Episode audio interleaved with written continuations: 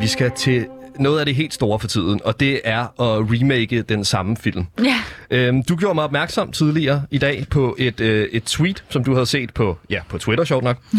øhm, hvor der bliver skrevet, det er en bruger, der slår op, øhm, at det her med, at Suicide Squad lige er blevet, øhm, lige er blevet øh, remaket igen, og altså, at hun synes, at man burde, at alle store instruktører øh, ligesom burde få deres go på den her film, Ja. og så den, der, der laver den bedste udgave, vinder ligesom.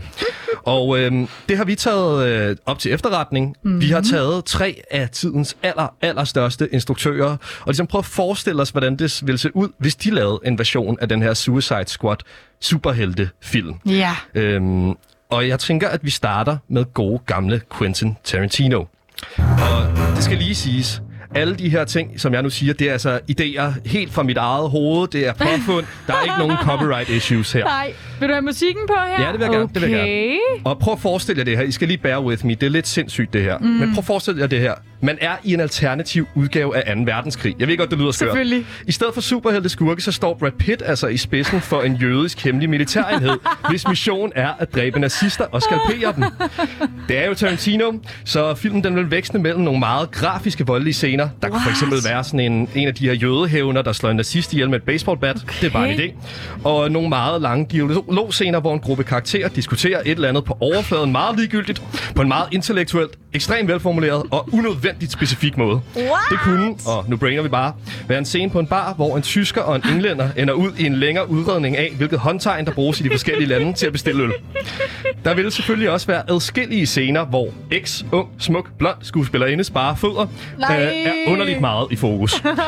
Da Tarantino ikke kan lade være med at være lidt sådan meta, brud den fjerde væg, provo, glemt i øjet-agtig, vil det hele ende med, at en biograf, hvor Hitler og Goebbels sidder og ser propagandafilm, brænder ned, og alle nazisterne bliver skudt. Øhm, på den måde, så kan man altså sige, at, at, øh, at Tarantino han viser, hvordan alt det onde i filmmediet ligesom går til grunde, mens hans egen film i sig selv er en form for superhelt, der omskriver historien og redder dagen. Det er altså Quentin Tarantinos udgave af Suicide Squad. En, en ret vild øh, forestilling. Jeg, jeg ved ikke, om det nogensinde vil kunne blive lavet, den slags film. Ej, det ved jeg ikke. Det er altså, næsten øh, for- du havde mig i starten, men da det så bliver sådan noget metaplan med, Ja. Med, med den der biograf, Det er jeg næsten- tror, det bliver et hard sæde, Niels. Det er næsten for far out. Ah, det tror jeg. Okay, nu skal vi til en af de helt store drenge også. Ja. Det her, det er altså Christopher Nolans bud på en Suicide Squad-film. Og hvis du synes, det var crazy før, Okay. så vent til du hører den her Og det er også bare brainstorming. Fuldstændig fra the top of my mind. Okay, forestil dig det her. I stedet for, at du har det her hold af superhelte, så har du et hold af drømmeagenter, der kan rejse ind i folks drømme. Det er ledet af Leonardo DiCaprio, og øhm, der skal, det, de skal gøre, det er, at de skal infiltrere aftageren til et magtfuldt forretningsimperium mm. gennem hans drømme. Da det jo er Nolan, har vores helte ikke karper og masker på. Det hele, altså selv når han laver Batman, skal det hele se sådan lidt mørkt og gritty ud. Ja. Så det at skifte ud med skræddersyet jakkesæt og øh, sådan noget high-tech militærgear, det skifter det ligesom mellem de to uniformer. Derudover der er det hele enormt forvirrende. Vi starter på en sandstrand, hvor DiCaprio udveksler kryptiske ordsprog med en gammel asiatisk udseende mand. Pludselig så er vi på et fly, så på universitetet, hvor Michael Caine underviser, What? og så hopper vi ellers bare frem og tilbage, men bare rolig. Der skal nok komme masser af scener, hvor en karakter forklarer meget bogstaveligt, gerne ved hjælp af firpapir og en blyant, mm. hvordan hele drømmeverden hænger sammen. Det hele kulminerer i en række imponerende action set pieces, hvor intet er computergenereret, men alt er rigtige sets og praktiske effekter, og hvor behind scenes optagelserne af, hvor dyrt og besværligt det hele har været at lave, næsten er vigtigere end scenerne i selve filmen af det. Vi slutter selvfølgelig af med et stort twist, der får os til at betvivle ikke bare hele filmens handling, men også vores egen eksistens. Altså, det er næsten forsøgt, men det kunne være noget med, og nu tænker jeg bare, det kunne være noget med sådan en snoretop, der ligesom snorer på et bord for at illustrere det her med, at, cir- at tiden den foregår cirkulært og Okay. ikke lineært, øhm, som en form for metafor. Det, er- det, er, det er meget tænkt ud af boksen, jeg vil det godt. Så meget øh, symbolsk. Men i Christopher Nolans superheltefilm, så i hans Suicide Squad, Ja, så har de ikke karper på.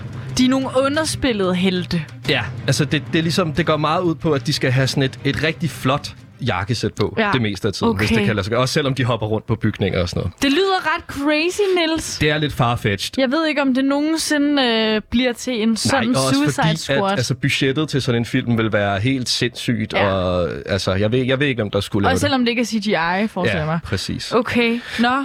Men nu skal vi også, altså nu har vi tænkt lidt meget ud af boksen. Mm. Vi skal lidt ned på jorden igen. Ja. Øh, så jeg har taget et dansk eksempel med. Dejligt. Og nu bliver det lidt mere, skal vi sige, hmm, socialrealistisk. I hvert fald mere nede på jorden. Faktisk så skal vi helt ned under gulvbrættet, mine damer og herrer. Fordi hvad hvis Rasmus Heide, han instruerede Suicide Squad? For at prøve at forestille jer, i stedet for en flok superhelte slash skurke, så vil man måske have en gruppe medarbejdere. Det kunne være på i et øh, storcenter, men det kunne ja. også være et autoværksted, mm. hvis mission er at holde den vildeste julefrokost. De vil selvfølgelig stadig have forskellige superkræfter. For eksempel Nick Øgendal, der kan falde ned for noget meget højt, uden at komme til skade. Ah. Eller Kim Botnia, der kan spyge med ætsende opkast. Eller anne Grete Bjerg Rubris, der kan forvandle enhver sætning til en det sagde hun også i går joke. Da det jo er Rasmus Heide, vil han bruge de her forskellige hverdagssuperhelte til at fortælle en historie om de store temaer, der samler os alle sammen. Mm. Familie, venskab, loyalitet, det hyldende morsomme i at forestille sig handicappede, skråstrej invalide, skråstrej gamle mennesker, der har sex, eller hvor hyldende morsomt det er, hvor dumme arbejdsklassen, arbejderklassen er. Wow. Jeg forestiller mig, at den her udgave af Suicide Squad faktisk godt kunne blive lavet. Ja, når man tænker over det, ikke, så er det danske Suicide Squad nok også Mikke Øgendal, Kim Botnia og nogle af de andre, du nævnte, ikke? Det er tre oplagte superskurke, man vil ikke vil stå over for i en, øh, i en kamp. I Lige fald. præcis. Okay, så hvordan en Suicide Squad-film altså ville se ud, hvis de her tre store instruktører fik lov til at, uh, at tage deres Ja. go på det?